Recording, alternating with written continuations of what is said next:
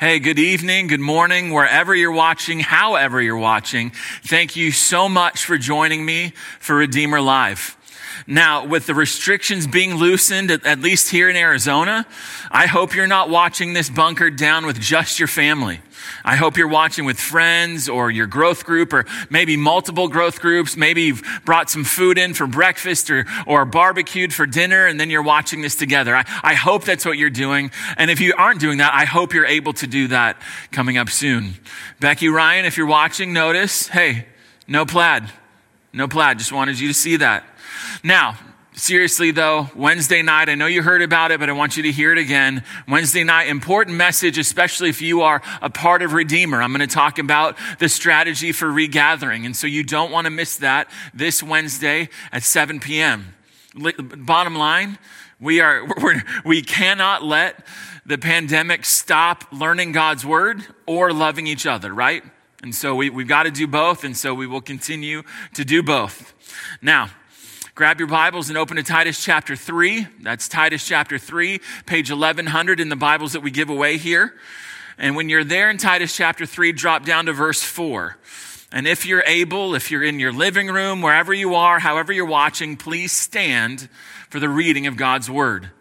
Titus 3 4 begins like this But when the goodness and loving kindness of God our Savior appeared, he saved us not because of works done by us in righteousness, but according to his own mercy, by the washing of regeneration and renewal of the Holy Spirit, whom he poured out on us richly through Jesus Christ our Savior, so that being justified by his grace, we might become heirs according to the hope of eternal life. That is God's word. You may be seated, and as you are, join me in prayer. God, there is so much rich truth in this passage that we've spent five weeks looking at it. And, and, and, and verse 7 is no different. You use the Apostle Paul to pack so much truth into such a small space that it's going to take me a while to, to get it all out, and it has been taking me a while. But God, thank you for the way that you've been using this passage. Thank you for the way that you've been blessing these truths to the, to the hearts and lives of those who are watching. And I pray that you would do it again. I pray that you would be gracious. I pray that you would be kind to all of us who are watching. That you would use this text to open our eyes to the truths that you want us to know so that we will walk with you closer, so that we will love you more dearly, so that we'll, we'll cherish you, and that we will live lives that show just how wonderful you are. I don't want that just for us who are watching this broadcast. I, I also want to lift up to you First Baptist of Chandler. I want to lift up to you Dr. Paul Smith, their pastor. Please bless him as he's going to be preaching this weekend, as, you as he's, his message is going to go out to, to the people of his church. Father, use his message powerfully to make an impact on them not just in the moment, but an impact that will last for, for decades as you bless that church and use that church in the city of Chandler. Father, bless them, care for them during this difficult time. Use them, advance your truth through the ministry of that church in a powerful way. Use them to see people saved, use them to see people grow, just like you've been doing here. God, do the same exact thing there that you've been doing here, please. And we will give you all the glory and all the honor and all the praise because that's what you deserve.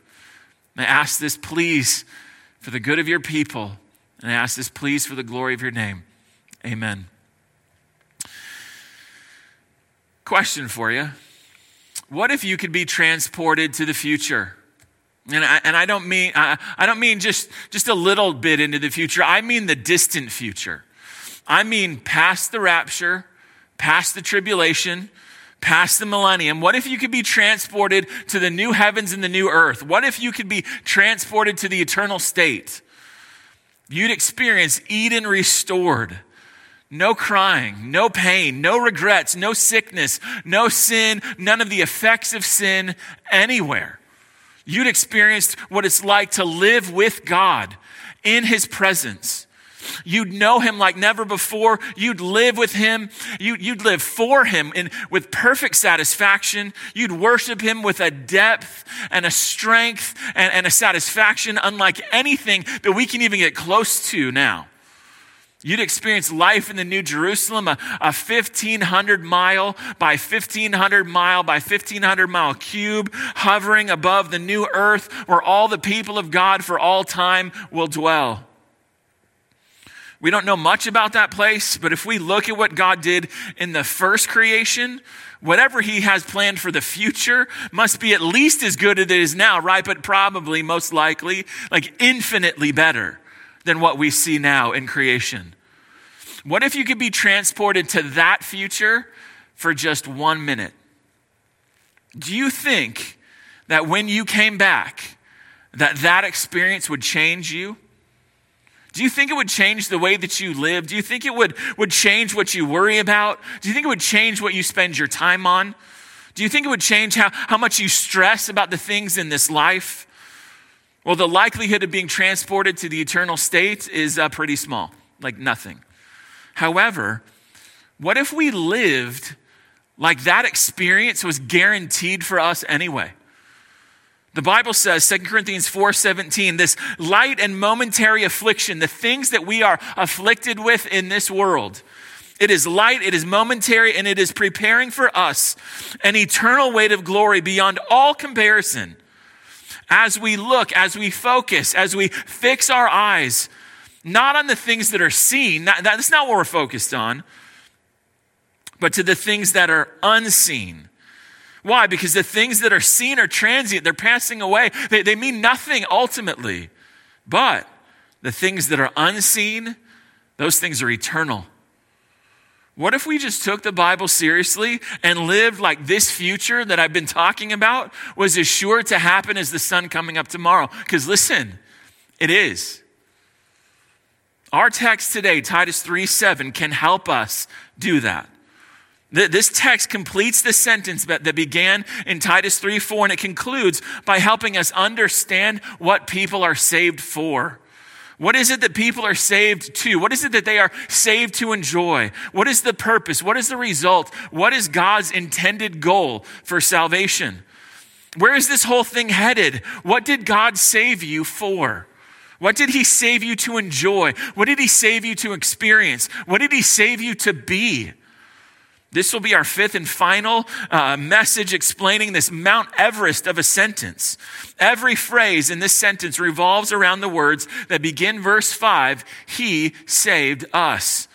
Salvation is kind of the umbrella, and, and all the details are underneath it, explaining what it means to be saved. Many of you have told me how much you've appreciated going slowly through this text, how helpful it's been uh, hearing all that God has done to save us. We've, we did that first by answering the question, why are people saved? And that's in verse 4. People are saved because God is kind. People are saved because God is compassionate. We've also answered the question, what is it that saves people? That's verse 5 too. Our, our good works, even our very best works, are not what saves us. God saves us, and he sa- He's the one that saves us, and He does it because, verse 5, He's merciful. Third, we took a deep dive into answering the question how is it that people are saved? That's verses 5 and 6. No one is saved without the Spirit's work of regeneration. This, this happens. This is something that happens to spiritually dead sinners who are made alive. They're born again. They're born of God, born from above, new creations. Then they trust in Jesus as their Savior, surrender to Him as their Lord. Well, the question is what happens next? What is the goal of the why and the what and the how of salvation? What is the direction that all of that is headed in? Look at verse 5. He saved us. Now drop down to verse 7. He saved us so that, being justified by his grace, we might become heirs according to the hope of eternal life. I'm going to break this passage down phrase by phrase. I don't want you to miss a single thing.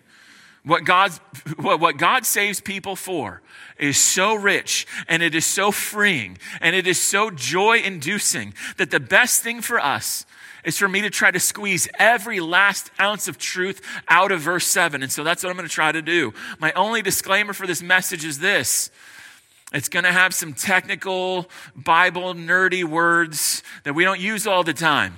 But, but fear not. I am going to define them all for you so that you're not going to get lost. In the definition of these words that we don't use are truths that if they break onto your soul, will totally, radically transform what you think it is to be a Christian. God saves us according to his mercy by the Spirit's regeneration. The first effect of regeneration is faith. It's trust in Christ, and that leads to verse 7. Notice the text. It leads to justification. Generation, uh, regeneration, conversion, faith, repentance, all of that happens instantaneously. But logically and in our text, notice regeneration comes before justification. But every text about justification in the New Testament says justification comes after believing. So when we put the Bible together, like we did last time, it's regeneration, faith, justification. So what we see here is an, is an outcome. It's a purpose. One of the goals of regeneration is, is namely justification. And I want you to see that justification here is not a process. It is a completed action. Saved people are justified people. Also, notice it says being justified, meaning justification happens to a person. No one, in other words, justifies themselves. Justification, like regeneration, is something that happens to a person. In other words, God by himself justifies, which is why Paul says what? Look at verse 7. People are, quote, justified by his grace. It is the grace of God expressed through Jesus in verse 6 that justifies. So, if we're going to understand what people are saved for, we must first, point number one, grasp the meaning of justification grasp the meaning of justification. What does it mean for people to be justified? What does this word mean? Maybe you've heard that justified means uh, just as if I'd never sinned. That, that's clever. That's not all that means. This word justification comes from the language of law courts, from legal proceedings. Charges are brought against the defendant. The arguments are, are, are made and the, the evidence is weighed. And justification then would be the, the judge's verdict of acquittal. It is the opposite, justification is, of condemnation. It is a life compared to the law, and there is no charge that is able to be brought against the, the defendant. He is innocent of all charges because here's the law and here's his life, and there is no contradiction. The charges against him are dropped because he didn't break any law at all. The judge has no obligation to punish because no crime was committed. The judge is obligated to let him go because he is right compared to the law. The judge doesn't make the defendant innocent. A judge can't make him right, comparing the defendant's life to the law. The, the judge doesn't make the defendant right. By his own actions, the defendant is either innocent or guilty. The judge simply declares what is true. Well, that declaration of acquitted, not guilty, righteous, that declaration is what it means to be justified. Well, is there anyone watching this who is right after comparing your life to God's law? Are the charges against you false? Does the evidence show that you've never broken a single one of God's laws? By your actions alone, will you be found innocent, uh, acquitted of all charges? Is, is there anybody watching? No. We are, verse 3, foolish, disobedient, led astray, slaves to various passions and pleasures, passing our days in malice and envy, hated by others and hating one another. With that rap sheet, no one is going to be acquitted. No one is innocent. As such, as not innocent people, we are guilty. Guilty would be the correct verdict. The sentence of condemnation would be accurate, would be right, and punishment would be deserved. Punishment would be inevitable.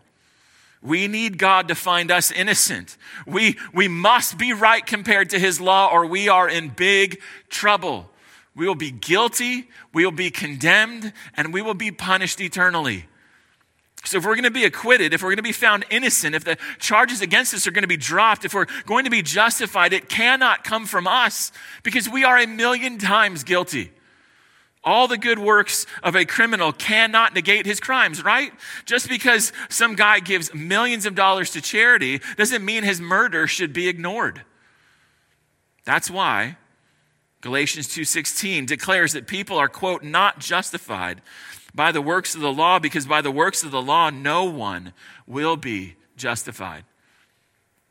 If a right, if an innocent life if a life that will pass God's, the test of God's law, if that's not going to come from us, if it cannot come from us, it has to come from outside of us. Without that, judgment is inevitable. And then, at this moment, Jesus walks into the courtroom. Romans 5 9, people can quote, now be justified by Jesus' blood which means that they will, quote, be saved by him, by Christ, from the wrath to come, from the sentence of condemnation, from the eternal punishment for our sins. He saves us from that wrath. In God's courtroom, justice must be done. God is good. Everything he does is good, which includes condemning and punishing all evil, even the evil that comes out of our lives. Actually, all of the evil that comes out of our lives. In justification, the charges against us are dropped. The arguments are useless. The evidence is non existence. The verdict is acquittal, approval, and acceptance because there's no evidence of any crimes that we've committed against God's law. The verdict is no evidence of any crime because the dependent has only loved God perfectly with all her heart and all her soul and all her mind and all her strength. And she's treated every person to the same level of treatment that she gives to herself every second of every single day to every person she's come across. Well, that's not true about us. So, how can that be? How is, it, how is it possible for you and I to stand in God's courtroom and hear not guilty? How is it that we can stand there and hear acquitted, uh, case thrown out for lack of evidence? How is that possible? Because the perfect righteousness of Jesus is transferred to the sinner. His sinless perfection, listen, replaces every one of her crimes against God. She is approved, acquitted, and accepted as if Jesus' perfect life was lived by her. Remember, the judge doesn't make a defendant innocent. He can't make the defendant right when comparing his life to God's law. By, by the defendant's own action, that, that, defendant is, is innocent or guilty. This judge simply declares what is true. This one time, instantaneous declaration, the verdict of a sinner's acquittal and, and acceptance and approval, which is based not on the sinner's worth, which is based not on the sinner's works, but is based on Jesus' perfection alone. That is what justification means. And because justice must be done, the criminal rap sheet of the sinner is transferred to Jesus.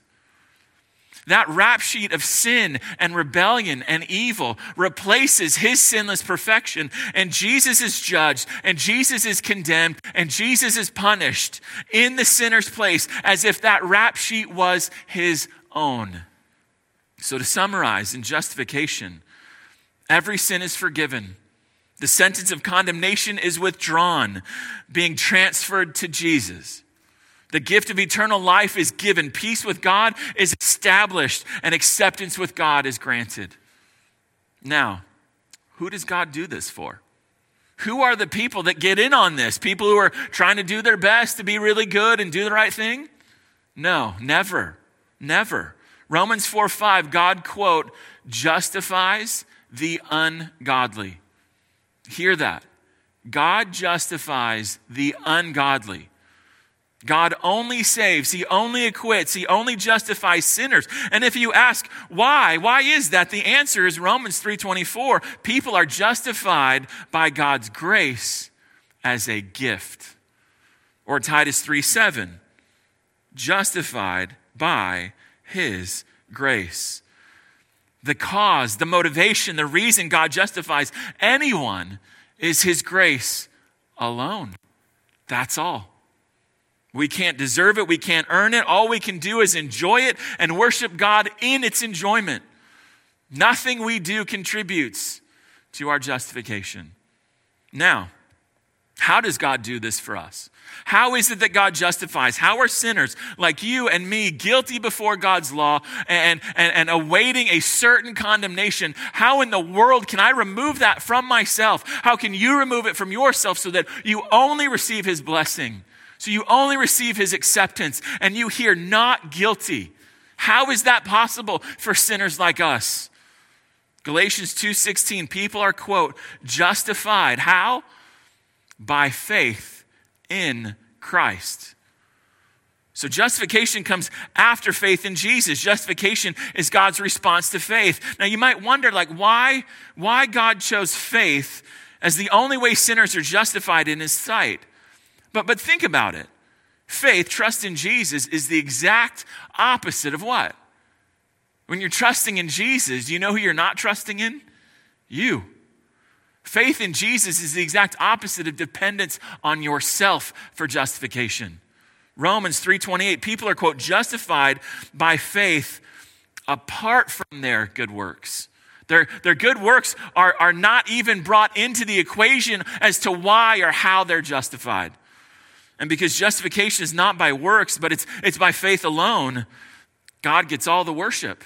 He gets all the gratitude for the salvation alone. Listen, that He accomplishes for us. He shares His glory with no one, especially the criminals who needed the saving.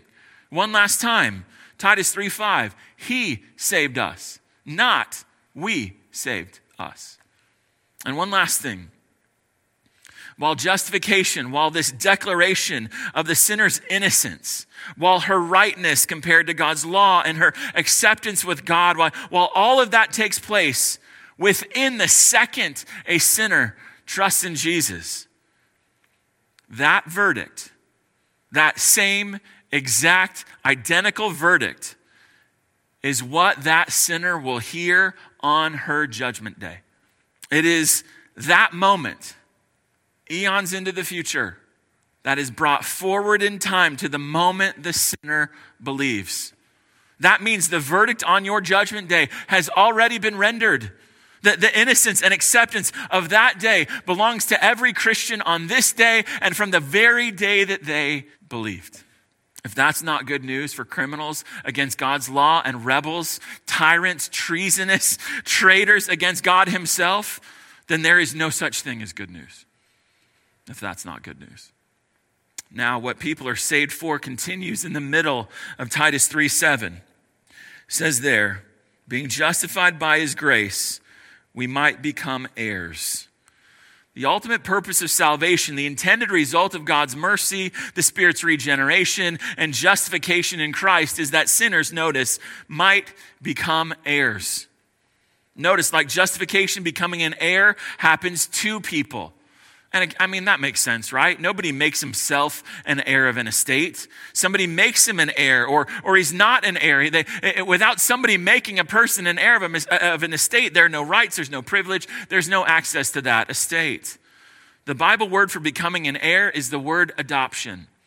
Adoption, like regeneration, conversion, and justification, and other blessings like redemption and reconciliation, all of those things happen instantaneously. They are instantaneously applied to the sinner. Logically, one might happen before another, but chronologically, it all happens in a moment. Like I said before, within a second. Life is instant. The verdict of not guilty is instant. Adoption is instant. None of that is a process that a Christian is growing into. All of that is the state a Christian exists in now and forever. In other words, Adoption is not speaking of a future possibility. Adoption, being an heir, is a present certainty for every Christian. The most famous and admired Christian and the most humble, ignored, disregarded, anonymous Christian. It, this, it is same. It is the truth for all of them, all of us. So if we're going to understand what people are saved for, we must point number two stand in awe of adoption. If we don't stand in awe of this, we don't understand this. Marvel, stand in awe, be amazed at the truth of adoption. I did a whole message on this subject in our Galatians series. You can find it on our website. It's Galatians chapter 4, verses 1 to 7. And in that sermon, I said that I believe that if we really get this truth of adoption, that we can experience a personal revival only eclipsed by the moment we're saved. And I still believe that a, a few years later. It is I, this truth, like justification, will protect you from false teaching. This truth will settle fear. This truth will make you more like Christ. Being adopted into God's family, being an, an heir, is, is deeply profound. And I'm only going to be able to scratch the surface on this because the depths run so deep into the very heart of God. Being an heir means a person will come into possession of something. He stands in a privileged position and anticipating a future blessing because of his relationship to the one who promised the inheritance to him.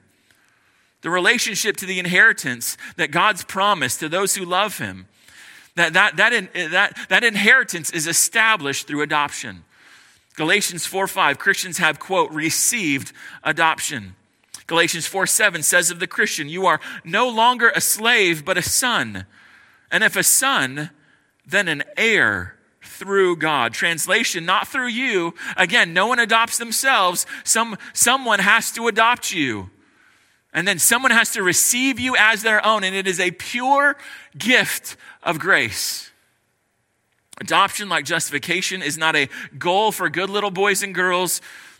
Adoption is a gift of God's love and grace for sinners that makes us sons.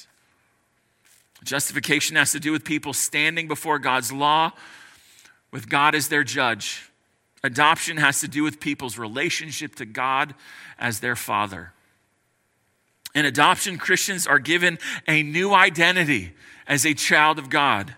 They experience the closeness of the Holy Spirit actually living up, taking up residence inside of them as individual little temples they, they are assured of God's special love and care. He even disciplines them by, by keeping them from sin, and, and they can come to God without reservation because they've been adopted.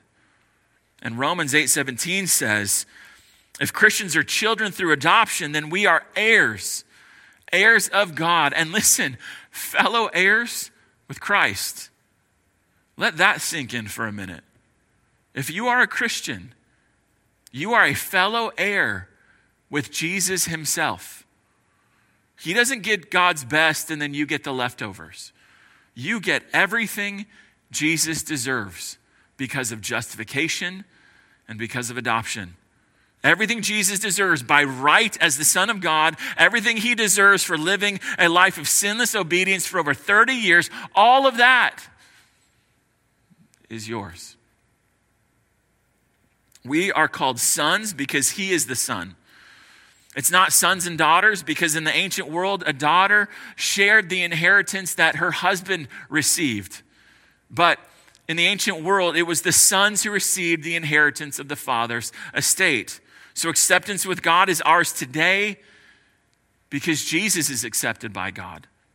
The love of God is ours today because Jesus is loved by God. Sinless perfection is ours today because Jesus is sinlessly perfect. We can just do this. Everything, all of the, all of the blessings that Jesus has, that Jesus deserves, belong to us because we're in Him. We have it all, not because we've earned it. We, we, not because we earned our way into the family with our good works, not because we keep ourselves in the family by our good works, we have everything Jesus deserves by God's grace through faith in Jesus alone. Because God responds to faith by adopting us and giving us every single thing Jesus deserves as the unique, special Son of God. You are brought so close, in fact. Galatians 4 6 says, You get to call the Father by the same exact term of endearment that Jesus called him Abba. This is a term of endearment. A, this is a term of family intimacy like daddy or papa, but it's not childish. It's not trivial. Like, like, those terms might convey. That's not what this term Abba conveys. No, there is, there is a closeness, there is a reverence, and an intimacy all put together in that word, Abba. In fact, think about this. Jesus gives us the permission to use the title that he used for God. And that could only be because in Christ, we have the same relationship of affection. We have the same relationship of wonder, love, and intimacy that Jesus himself has with God. That's the only reason why we could even use that term. It's because we have the same relationship with the Father that Jesus does. I told you, the truth of adoption is profound and it can change your life. I mean, think about the change. Think, think about the difference between Titus 3 3 and Titus 3 7. From foolish, disobedient, led astray, slaves, malicious, envious, hated, and hating. Past being nice, past being good, past regeneration, past justification, all the way into the palace as an heir. How in the world is that Grand Canyon of separation crossed? Who in the world could stretch across that chasm? Who alive could span that great divide from sinner to slave to son to heir? Answer, verse 5 He saved us. God the Father showed us mercy. The Son died for us and poured the Spirit out on us, raising us from the death of our trespasses and sins, giving us new life, spiritual and eternal life. He did it all, He crossed it for us. He did it all. He saved us. Now, as if that can't get any better, what people are saved for culminates in the conclusion of verse 7. Justified by his grace, we might become heirs according to the hope of eternal life. From becoming co heir with Jesus of everything he deserves, we are awaiting the reception of our inheritance which is verse 7 called the hope of eternal life. We are heirs of a heavenly estate full of the blessings that the Son of God deserves. He deserves it because of who he is, he deserves it because of what he's done. But that estate belongs equally to us because we are in him.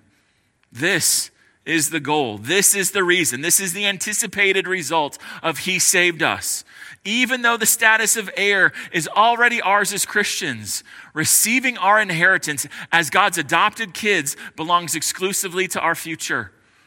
In this week, notice, quote, we hope, which is not wishing. The word means a patiently anticipated certainty. It's not optimism, it's settled, established trust that awaits us. Not because of who we are, what we've done, but because of everything God has done to save us. There is no question that this is the Christian's future because of mercy, regeneration, justification, and adoption. The inheritance belongs to us. Now we are simply waiting the certain future when we receive it. This inheritance you can see in verse 7 that we are waiting for is called here eternal life. Elsewhere in the New Testament says Christians are heirs of God's promises. Elsewhere it says that Christians are heirs of the kingdom. Like I said earlier, we're, we're, heirs of everything Jesus deserves, which in theology speak is, uh, is wrapped up in the word glorification. That is the goal, that is the end of our salvation. So, if we're going to understand what people are saved for, we must, quote, we must, point number three, be certain of glorification. Be certain of glorification. Glorification, eternal life, notice, is hoped for but hoping again is not wishing. Hoping in the New Testament is certainty. Glorification is a settled outcome, simply waiting patiently to be realized. This is the end of God's unbroken chain of salvation. Romans 8:30, those whom he predestined, he called. Those whom he called, he justified. Those whom he justified, he also glorified past tense because your future is a settled reality now if you are in Christ. Philippians 1 6, what he started in our salvation, he will bring to completion. This is when, in the words of 2 Thessalonians 2:14, Christians quote, share in the glory of our Lord Jesus Christ. Can you imagine that? No, you can't. It's impossible to imagine that. This is Colossians 1:5, the hope stored up for us in heaven. This is 1 Corinthians 2 9. No eye has seen, no ear has heard, the, nor the heart of, of anybody imagined what God has prepared for those who love him. Glorification is when faith becomes sight, when promise becomes fulfillment. It happens either at death or the rapture, where we will see Jesus face to face where we, we have the very presence of sin removed forever. We experience eternal life and we experience perfect conformity to Christ. We'll be transformed into the likeness of Jesus Christ and be that way forever. 1 John 3 2, we will be like him, for we will see him as he is. If the penalty of sin is dealt with in justification, if the power of sin is being dealt with in sanctification, Glorification eradicates the very presence of sin. It is removed once and for all, never to be seen again, never to be heard again, never to be experienced again, ever, ever again. Glorification is the triumphant conclusion of all God the Father, God the Son, and God the Holy Spirit has done to save us. This is the goal. It is God's desired result for all he saves. And listen, it is not just his desired result, it is your assured, certain, fixed, not, cannot be stopped result if you are in Christ. Listen, if, if all of that is true, if everything we've looked at in the last five weeks is true, then the only question that matters is the question you should be asking now Am I certain that that will be my future? Is there evidence that I've received God's mercy? Is there proof that I've been born again? Is there tangible, real things that I see in my life that shows that Jesus died for me and that the Spirit's living, living, producing his fruit coming out of my life? If not, if you can't say that with certainty, leave, leave your good works behind. Leave the lie that you're a good person behind. Surrender your rebellion against God and come to Jesus. We saw it already. He justifies the ungodly. He came to call sinners to himself. He will take the burden of your sin and give you rest. Come to Him. He will trade it. He will trade your sin for His life without guilt, life without shame. No matter what you've done or what's been done to you, He will accept you. Come to him. He is a friend of sinners. Religious people were and are repulsed by sinners. Jesus ate with sinners. Jesus drank with sinners. He shows mercy to sinners. While we were still sinners, Christ died for us. He came into the world to save sinners. So come to him. Believe in him, trust in him. You can do nothing at all. He did everything you need to be saved for uh, uh, saved from everything that you deserve for all of your sins. Do not harden your hearts. Do not distract yourself in this moment. Come to him today. Come to him now. And if that's you, please, please email me. Info at redeemeraz.org. I want to help you. I want to talk to you. Please email me. Info at redeemeraz.org. And Christian, since all of this is true for you, since you are justified, since you are adopted, since you are certain to be glorified, that should change your life. Nobody loves and wants to live in the airport when they're on their way to Hawaii. That's what this world is to us a short stop that we are passing through on the way to eternity. This picture that I've tried to paint from verse 7 of the life to come, this future existence that is assured for us, as assured as the sun coming up tomorrow, should impact every part of our lives. It should impact what you think is important. It should impact how we spend our money. It should impact how we invest our time and what we invest our time in. Jesus said, Lay up for yourselves treasures where? In heaven. Hoard rewards in heaven. Invest in people, invest in activities that will pay eternal dividends. No one will remember most of the garbage that we waste our time on here. all the, the stuff that we consume and that we, we think about and talk about and care about. We won't even, it, it will all melt away when we see Jesus. All of it. That should change how you invest yourself in, in the events of this world. It should change how you treat people based on being caught up in this life. If you're caught up in the next life and you interact with other Christians like on social media, the, the family resemblance, the way he's, God is my father, God is her father, God is his father. I'm going to treat them like a, like a brother, like a sister. All of the, our, our lives. I, uh, the, the, I could do this for, for another hour. All of the ways that our lives should change if we really took that future day and lived like it was coming, lived like it was certain, lived like we would be there together.